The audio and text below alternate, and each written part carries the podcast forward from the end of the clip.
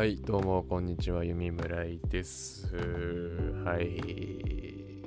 まあ、今週はちょっと、あの、あんまり、あの、取れなかったですね、この、ポッドキャストが。うん、なんか、まあ、忙しい、まあ、忙しかったですね、結構ね。いや、そんなことないか、結構定時で帰ってきてたな。何してたん？ああ、まあ今日の話のことですよね。まあ海外ドラマずっと見てましたね、今週はね。うん、まあちょっと後でまた詳しく話しますけど、ずっと見てましたね、今週はね。最近ハマってるんですよね。うん。まあで今日は、あのーですね、久々にこう、お出かけをしてきたんですよね。やっぱりこう、まあね、まだね、こう、まあ、一応ね、その緊急事態宣言っていうのはま解除されてですね、えーっと、まあ、外にはまあ一応出てもね、まあいいよってことはないけど、まあ気をつけてね、みたいな感じで、まあ、っていう感じなのでね、まあ、なんかまあもう緊急事態宣言が明けて3週間経ったのかな、多分。ま、それくらい経ったから、ちょっと俺も、でしかもちょっといろいろ見たくて、あのちょっと梅田の方行ってこようかなと思ってですね、ちょっと今日行ったんですよ。まあお昼起きてですね、まああらかた家事を終わらせてですね、えーっと、まあ電車乗って、まずはこうお昼ご飯を食べようと思ってですね、えっと、あなんか、まあ大阪にある、まあラーメンが僕は好きなので、大体こう、ね、週末のお昼ご飯って言ったらラーメンを食べに行くんですけど、あのね、えなんていうとこやし天神橋筋6丁目っていう駅。天六って呼ばれてるのかな？わかんないけど。なんかそこにあるストライク券っていうラーメン食べに行って。まあこれがねなんかねあのーまあまあまあぼちぼちなんかうん6人ぐらい並んでて来た時には。あまあやっぱすごいこう人気のある店だからなんか結構カップラーメンとかにもなってたりとかして。こうめちゃくちゃ関西の方で人気のあるラーメン屋なんだけど、まあ、それで並んでてちょっとまあそれ並んで、まあ、食べたんですけどまあだなんかね最初こう来てねまあ普通のやつ食べようと思って最初だからやっぱりこうあんまりね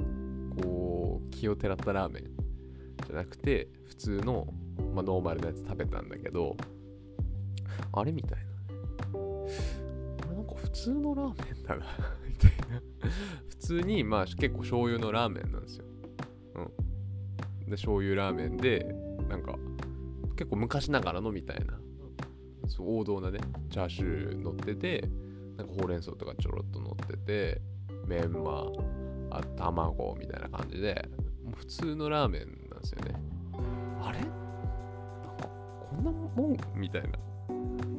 食べログ3.77こんなもんみたいな。食べログ3.77って相当高いですよ。うん。やっぱりでも大阪ラーメンで調べると出てくるぐらい有名なラーメン屋なんですよ、ストライク券っていうのは。そう。で、もう食べ、それすっげえ楽しみに食べに行ったんだけど、あれみたいなね。そう。でも普通にまあでもそのまずいことはないから、もう普通にバーって食べて、お疲れ様でしたって言って、もう店出たのよ。で、店出て、まあ、天神橋筋6丁目っていうのはすごいでかいね。商店街がね、世界、日本一長い商店街がある街で、まあ、商店街歩きながらね、うーんって思いながらね、こう歩いてたんだけど、なんかね、こうあと、もうね、こう食べ終わってから、あれ？これめちゃくちゃうまかったな、みたいな風になるラーメンだったんですよ。なんか、こう、後を引くというか、その食べた時は、いや、全然これ普通のラーメンだな、みたいな風に思うんだけど、なんか、めちゃくちゃ旨味が深いんだなと思って、だからこう、後になって気づくんですよ。そう。あの、ラップで言うと、もうフォークみたいな。そう。あの、一番最、一番いい時のサイモンジャップみたいな。ラップ聞いた時はその場でまあなんか普通にラップしてるなみたいななんか普通にかっこいいなみたいなでもこう後からあのー、分かるんですよ。後から気づくんですよ。そう。後で気がつく。そしてニヤつくっていうね。こうフォークの あのパンチラインもありましたけど本当にそれ。うん。後で気がつくタイプのラーメン。これめっちゃうまかった。だから 最終的にあれめちゃくちゃうまいみたいな感じになるラーメンで。やでもねこれはねすごいラーメンですよこれは。うん。やっぱりなんだろうな。それってもう究極の普通だからねそれって結局。なんかね関西は結構そういうラーメンが多いイメージ印象がある。なんか関東の方がもっと分かりやすいそれで言うと。うん。普通に食べた時にうわこんなん食べたことないみたいなラーメンが多いんだけど関西は後でにやつくタイプのラーメン。なんですよね。うん。いやストライク券非常に美味しかったですね。なんか、ま、もう一つなんかねストレートっていう、まあ、ストライク券っていう名前にちなんでねストレートっていうのがまあ一番普通の醤油ラーメンでなんかシンカーっていうラーメンもあってその2つなんだよね。ストレートとシンカー。なんでシンカーなんだろうなって感じなんだけど。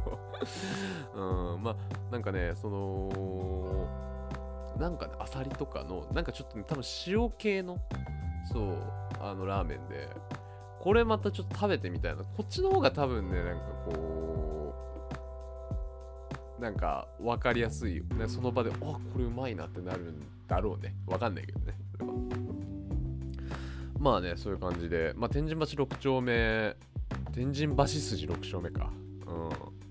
あのー、ね、日本一長い商店街ということで、まあ、あの本当にもう奥は見えなかったけどね、まあ、俺はラーメンだけ食べて帰ったんですけど 天神橋筋6丁目には用がないと思ってね。まあでもちょっと見てみたかったですよね。2. 何キロぐらいあるらしくて、その商店街が。そうそうそうそうそう、なんか、そこでしかないやっぱちょっとこうね食べ歩きのなんか小籠包とかさパンとかなんかそういうのがいっぱいあるらしいからさ、まあ、ちょっと食べてみたいな。まあね今度また行ってみようかなっていう感じですけどね。その時また行ってみようかなと。そのストライク券。まあまあね、うん。まあ、もう一つね、ちょっと行きたいラーメン屋、その天神橋筋6丁目にある、天禄にあるんですけど、うん、まあ迷いますよね。まあね、そういう感じで、まあ、お昼ご飯を食べて、そのまま梅田に行ったんですよね。そう、梅田行って、あのね、自分、こう、メガネと革靴が欲しいんですよね。メガネも今までずっとゾフかジーンズだったんだけど、まあちょっとこう、いいメガネを買おうと思いまして、あの、まあ、鯖江っていうね、福井県にある鯖江市っていうところがあるんだけど、そこで作ったメガネみたいなさ、のが結構流行りなんですよ、最近ね。そう結構そういうのがあってさだからさいやちょっとかけてみたいなって欲しいなって思うんですよねで今日メガネ屋さん3店舗ぐらいねこう、まあ、そのサバ屋のメガネ売ってる、まあ、金子メガネっていうところとあと、まあ、オーマイグラスっていうところとあとまあボストンクラブっていうメガネが欲しくて、まあ、ブランドなんだけどそこのメガネ売ってるなんかちょっとなんつうの販売店というかなんかこう、ま、そういう売ってるところみたいな、まあ、ちょっと行ってきたんですけどなんだろうねなんかメガネってなんか難しいよね。なんかいやサバヤのメガネってのがいいってのは分かる。なんかこだわって作ってるんだろうなってのは分かるんだけど何が違うのか正直分かんないんだよね。そう。なんかだそれってちょっと悲しいよね。で4万ぐらいするからねそれ。めっちゃ高いんですよ。そう。その金子メガネっていうのがやっぱ結構いいメガネ屋さんで、で、オーマイグラッシーズは、まあ一応福井県、まあ、鯖市で作ってるけど、まあ結構手頃なね、値段でやってるところなんだけど、まあ、オーマイ、まあ、でも金子メガネはやっぱり、うん、ちょっと高級感があるかなって感じはした。感じがした程度だからわかんないけど。まあでもね、なんかやっぱりね、高いメガネをしているんだぞっていうのが大事ですよね、結局ね。そう、高いメガネをしているんだぞっていうところが自信につながるんですよね、結局ね。こう、お客さんに怒られたりとか、上司に怒鳴られたりとかね、先輩にこう、怒られたりとかっていうところでですね、まあそうなった時もまあもちろんねそれを真摯に受け止めるっていうのも大事ですけどこうやっぱこう理不尽なこともあるわけじゃないですか。やっぱそういう時にこうまあ俺は高いメガネしてる俺は4万のメガネしてるけどねみたいな、うん、俺は3万の革靴履いてるけどねみたいな。まあそういうのがこうよりどころというかねそういうのがこう処世術だったりするよねっていう。なんかそう思うんですよね。で俺は結構うん、ま、欲しいんだよな。高いメガネな。やっぱりこう、ね、やっぱそういうのはありますね、うん、でまああの革靴ね。今日一番やっぱりこう見なきゃいけないのは革靴だったんですよ。で革靴ってそのブランドのそのどういう木型その、ま、木の型を使ってこう革靴って作ってるんだけど俺もよくわかんないけどね。その型によってサイズが変わるから自分が欲しい革靴のそのサイズ合わせに行ったんですよ。そうそれも2店舗ぐらい回って行ってきてでまあ2店舗で、まあ、どっちともこうね実際履いてみてこうやってみたんだけどまあ革靴革靴はやっぱ分かるよね。やっぱいいっていうのがね。その革だからさやっぱりこうなんかもう全然違うんすよね。高級感というか今履いてる革靴ねほんと歩きやすいめっちゃ歩きやすいみたいなやつなんだけど、まあ、やっぱ安っぽいやつなんですようんなんかやっぱりこうね安いの履いてるなってなっちゃうんですよね。うん。まあ、そんな高い革靴を履く意味があるのかって話なんだけど、仕事で。ね結構、まあ、これからもっとは動き回ったりとかするだろうし、やっぱ仕事とかでもね、工場に入ってみたいな。そうそうそうそう。まあ、そういうこともあるけども、やっぱいい革靴欲しいんだよね。欲しいんですよね。うん。まあ、わかんないけど、うん、ちょっとぼちぼちこう、やっぱりこうね、一般的にボーナスも時期ですから、やっぱこう何か買おうかなっていうふうに思ってるんですけど、ね、まあ今のところこう、革靴とメガネなんですけど、まあどうなるかわかんないですね。うん。メガネ欲しいんすよ。まあ、はい、そんな感じで今日はではそういうことをしてきましたね。で、こう、まあ、で、久々のお出かけで気づいたんですけど、自分ね、こう、えっと、御堂筋線に住んでるんですけど、あの、これものすごい線路だなと思って、御堂筋線って。だってさ、あれ、梅田とかさ、そっから先の心斎橋とか難波とかまでさ、行くわけじゃないですか。俺ってさ、普通に考えて、こう、東京で言うとさ、新宿と渋谷どっちともと一本で行けるところに住んでるみたいな。しかも梅田の方はもう十何分ぐらい着いちゃうからとんでもないとこに住んでるなと思って初台とかに住んでるみたいなんでしょ？日本で言うとまあでもそれ新宿渋谷にはうまくそうなんだけど、ままあね東京東京ね意外に新宿と渋谷ってなんか行くのめんどくさいからね。そうそうそう。埼京線が通ってんのかな。まあいいけど。埼京線沿いに住んでるって考えたらダセえな。うん。まあなんかそんなこと気づきましたね。今、あ、もう13分話してるのか。まあ今日、まあじゃあ本題に入りましょう。はい。えっと、まあ今日はですね、まあ海外ドラマ。の話でですね、もう本当にこう今一番ハマってるんですよ。やっぱりこうね、自粛明けとはいえ、まあ今、梅雨に入って、やっぱりこう出かけるのもめんどくさいと。うん。やっぱりね、映画とかもいいんだけど、一番時間潰せるのは海外ドラマだと思います。本当に。これは間違いない。うん。で、やっぱりこう、みんなが、こう、なんかだからさ、24とかって結構見るの疲れちゃったりとかするからさ、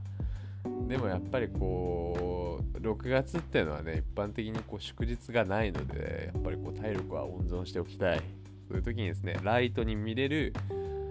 コメディ海外ドラマ、えー、コメディ海外ドラマ大好きなんですよね、僕ね。うん。それをちょっとね、お話、ちょっと紹介していただきたいと、紹介させていただきたいんですよね。うん。と思います。はい。でもじゃあまず1つ目。まあ3つあげたいなと思うんですけど2つだけまあ3つだな。うん。 Modern Family と Big Bang Theory と High Time ってやつ。そう。 High Lifeだ。 High Lifeね。うん。 High Lifeっていう海外ドラマ。どれも Netflixで見れます。うん。 Netflixで見れるんですけどまずもうまずちょっとモダンファミリーの話させて本当に。モダンファミリー本当に大好きなんですよ。これ。あの本当にもうビッグバンセオリーもまあ本当にモダンファミリーとビッグバンセオリーっていうのがもう自分の中でのこう二大巨頭なんだけどビッグバンセオリーはもう大好きなドラマ。でもモダンファミリーは本当に愛。愛なんですよ。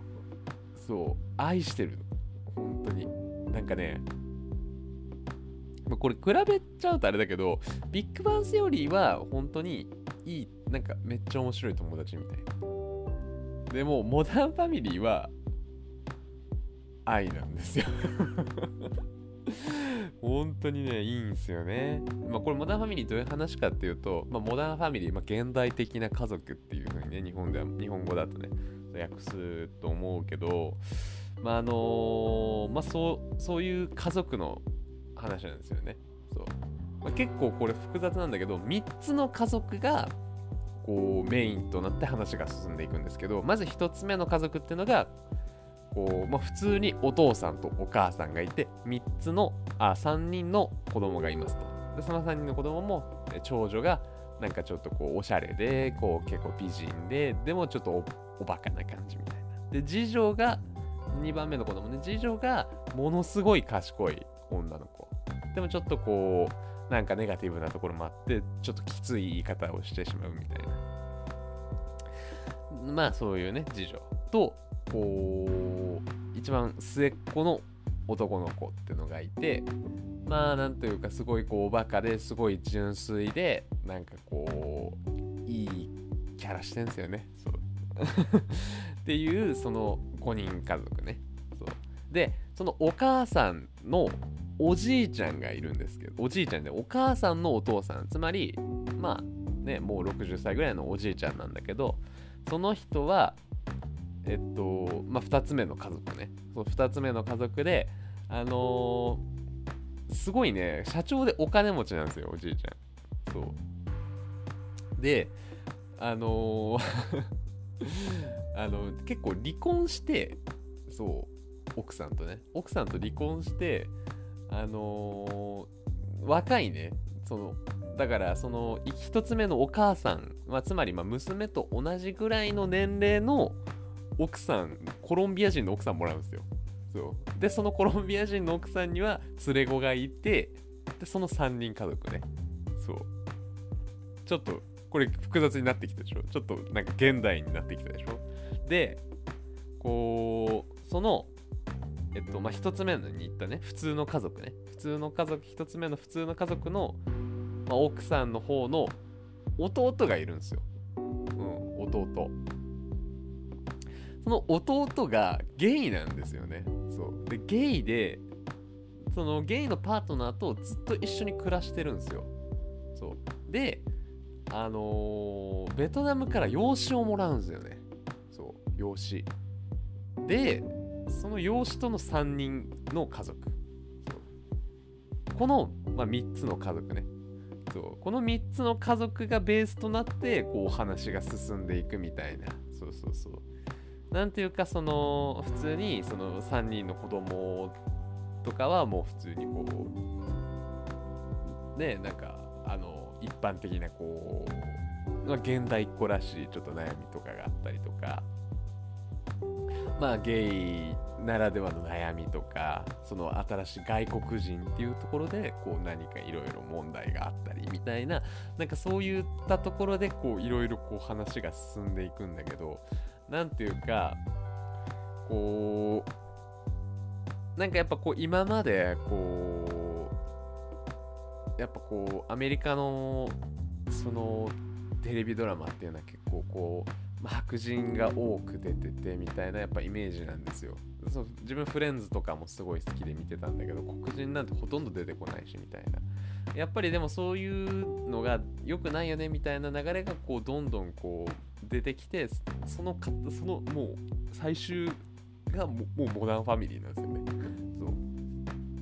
すごいこうアメリカっていうのがやっぱりこう多様性みたいなねそういうのがこうあってもうそういうののなんかそういうのをもう題材にしてるのがモダンファミリーというそうこのドラマなんですよね。もうねだからなんか面白い普通に笑えるコメディだから笑えるしなんか何よりももう道徳の教科書なんですよね俺にとって。そう。道徳なんですよ。そうおじいちゃんがそのねコロンビア人と結婚したおじいちゃんがすごい硬い人なんですよ。結構こう保守的な人なんだけどものすごい家族のことを愛しててでこうなんだだからそのコロンビアの伝統だったりとかもうおじいちゃんからしたらもう訳がわからない。もうね息子がゲイだしね。そうそうそう。わけわかんないんだけどでもその家族愛してるから理解してあげたいみたいななんかそういうのもあったりとかしてなんかこうねめちゃくちゃ愛にあふれた映画なん映画じゃない海外ドラマなんですよね。そう。なんかねもうめちゃくちゃいいんですよね。こう結構泣いちゃうんですよね。モダンファミリーは。でそのモダンファミリーのが最近ネットフリックスに出たんですよ。今まで Hulu でずっと見ててで Hulu である日見れなくなったんですよ。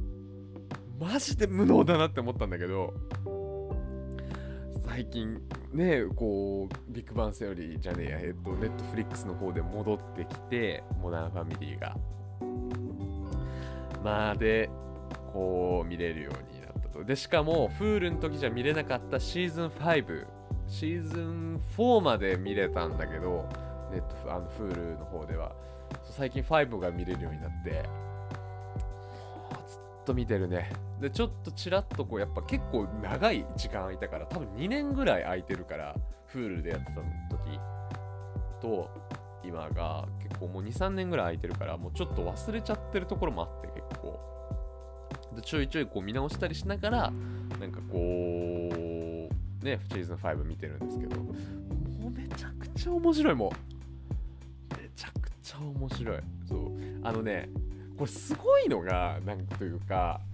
あのー、もうほんと普通の家族みたいな感じなんですよ。本当に似てるというかその家族。なんかだから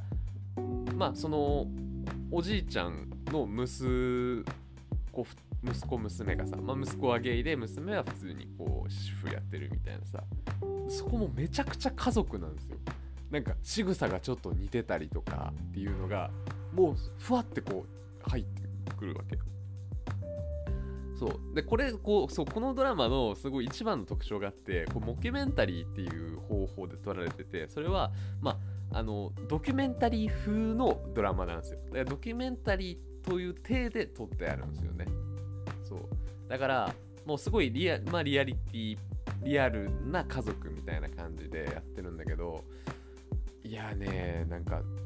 すごいすごいだからもう本当にもう家族みたいなんですよ本物の家族みたいななんかやっぱりもう演じててるっていうのがあるじゃん。なんかそういうさ家族もののその海外ドラマとかよく見るけど映画とかでもなんかやっぱりなんかいや全然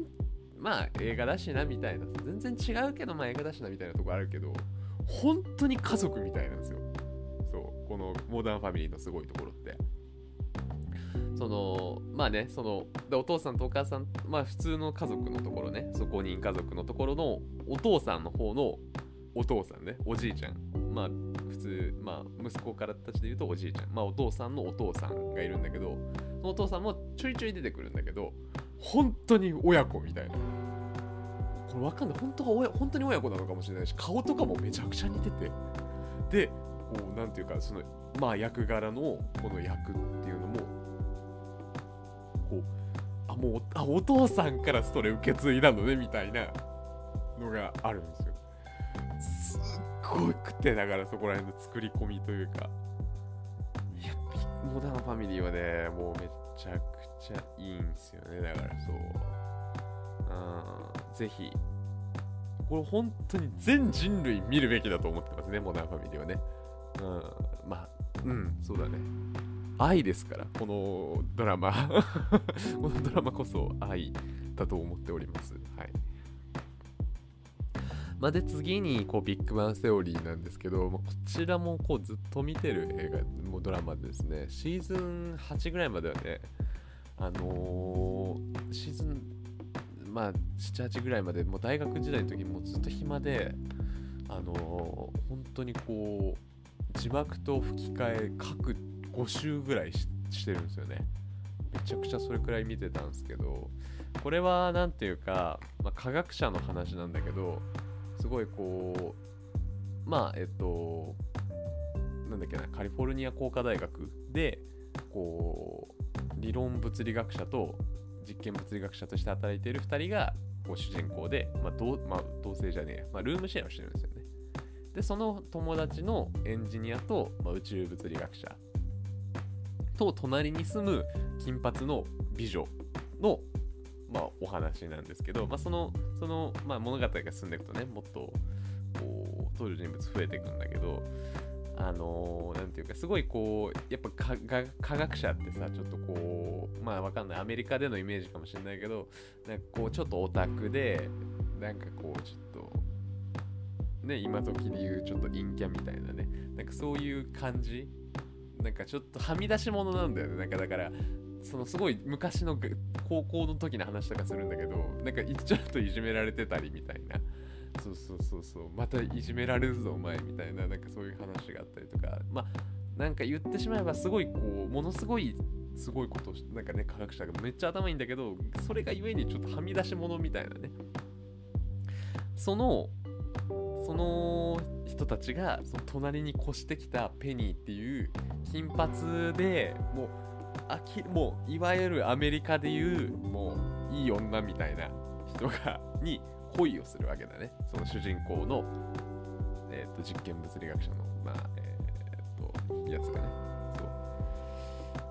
それ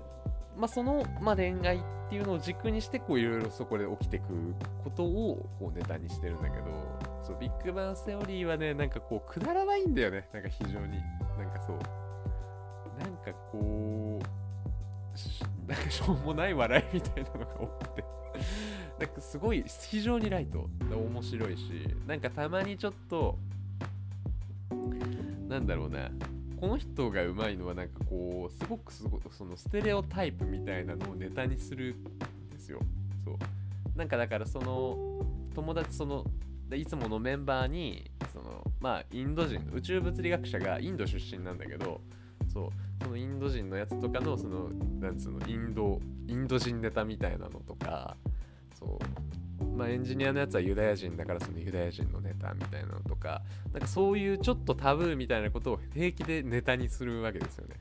そうなんかそういうステレオタイプみたいなのをネタにそういうまあその人種ネタみたいなのすごくこう使うんですよ。でもなんかそれをネタにするっていうこと自体がなんかこう何て言うのかな。なんかそれをこうネタにするということ自体があのー、まあ逆にこう救いですよね。何て言うか 何て言ったらいいか分かんないけどなんかそれをネタにするっていうことはそのそれを笑いに変えるってある種ちょっと批判みたいなところがあると思うんですよ。そ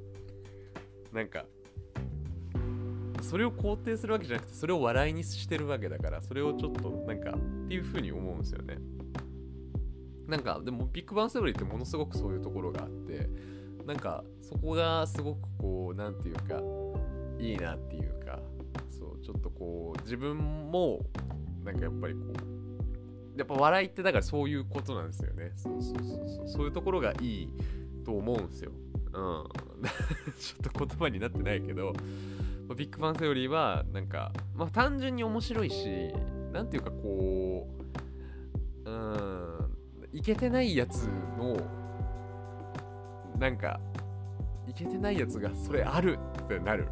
映画。映画じゃない海外ドラマです。なんかまあうん。じまあいけてないやつは絶対に見るべきですね、うん、基本的に、うん、なんかこうオタクとかなんかブサメンとかそういうね。いけてないやつが見たらちょっと元気になれると思います。僕はもう何度もこれに何度も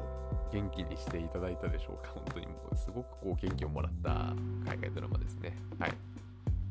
でそのビッグバンセオリーを作っているディレクターが作った最近ネットフリックスに上がってるそのドラマがあるんですよ。そのビッグバンセオリーのまあえーと、チャック・ローリーっていうディレクターがいるんだけどその人が作った「ハイライフ」っていう海外ドラマ。こちらもねすごく面白い。でもあのシーズン1で打ち切りになったらしい。そう。そう20話だけで。そう打ち切りになっちゃったらしくてめっちゃ面白かったんだけどね。うん、まあ、これはまあこれは前にも話したかもしんないけどあのー、まああのディスペンサリーっていうその大麻を売るそのまあ、場所があってカリフォルニアって今合法になってるから、まあ、そういうねお店があるわけですよ。そそこでのお話みたいな。そう。でなんかそれも結構なんていうか結構こういろんなことをネタにしていくみたいなやっぱりそのチャック・ローリーのその精神みたいなのがあってそのまあ話したねこれも。なんかあのー、警備員のねそのディスペンサリーの警備員がイラク戦争に行ってたから PTSD なんですよ。でその PTSD ですごく悩んでるんだけど大麻を吸ってまあなんていうかその身の回りの仲間たちも励ましてくれてまあちょっとこう楽になるみたいな。でもう一人その中国人のアジア系の女の子がいてその子はまあすごい親から医者になることを期待されてたんだけどあのそこをそれの重圧に耐えきれなくて辞めちゃうんですよね。そのそう。でもそのディスペンサリーで働くことによって、まあ、自分がどういうふうにこう人を救うってことはやっぱりこうすごい好きだったみたいでそういうところをこう何て言うかしていくというかその大麻を売るということで、まあ、人々を救っていくというか。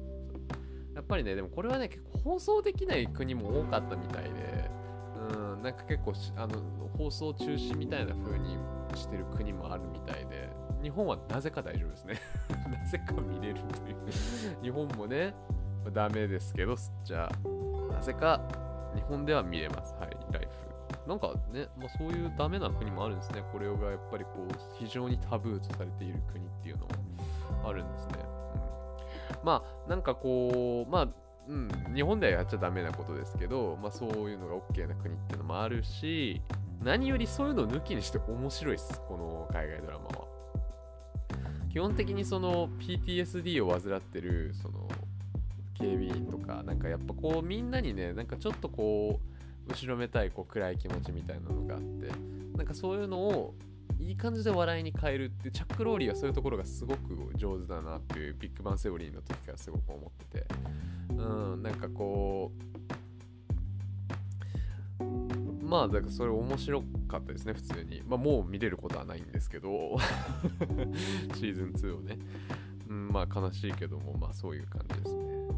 まあそういう感じで、えっと、おすすめの、えー、海外ドラマでした。えっと、まあ本当にね、冒頭にも言いましたけど、雨も降ってるし、まだコロナもね、えー、まあ完璧に落ち着いてるわけじゃないのでね、うん、まあ今日出かけましたけど、僕は 今日出かけましたけど、まあね、家で、えっと、フリックス見るのもいいんじゃないですか。うん、皆さんのおすすめの海外ドラマもあったら教えてほしいですね。はいまあ、えっと、という感じで今日は終わりにしたいと思います。えー、皆さん、清張ありがとうございました。はい、じゃあ、ありがとうございました。じゃあね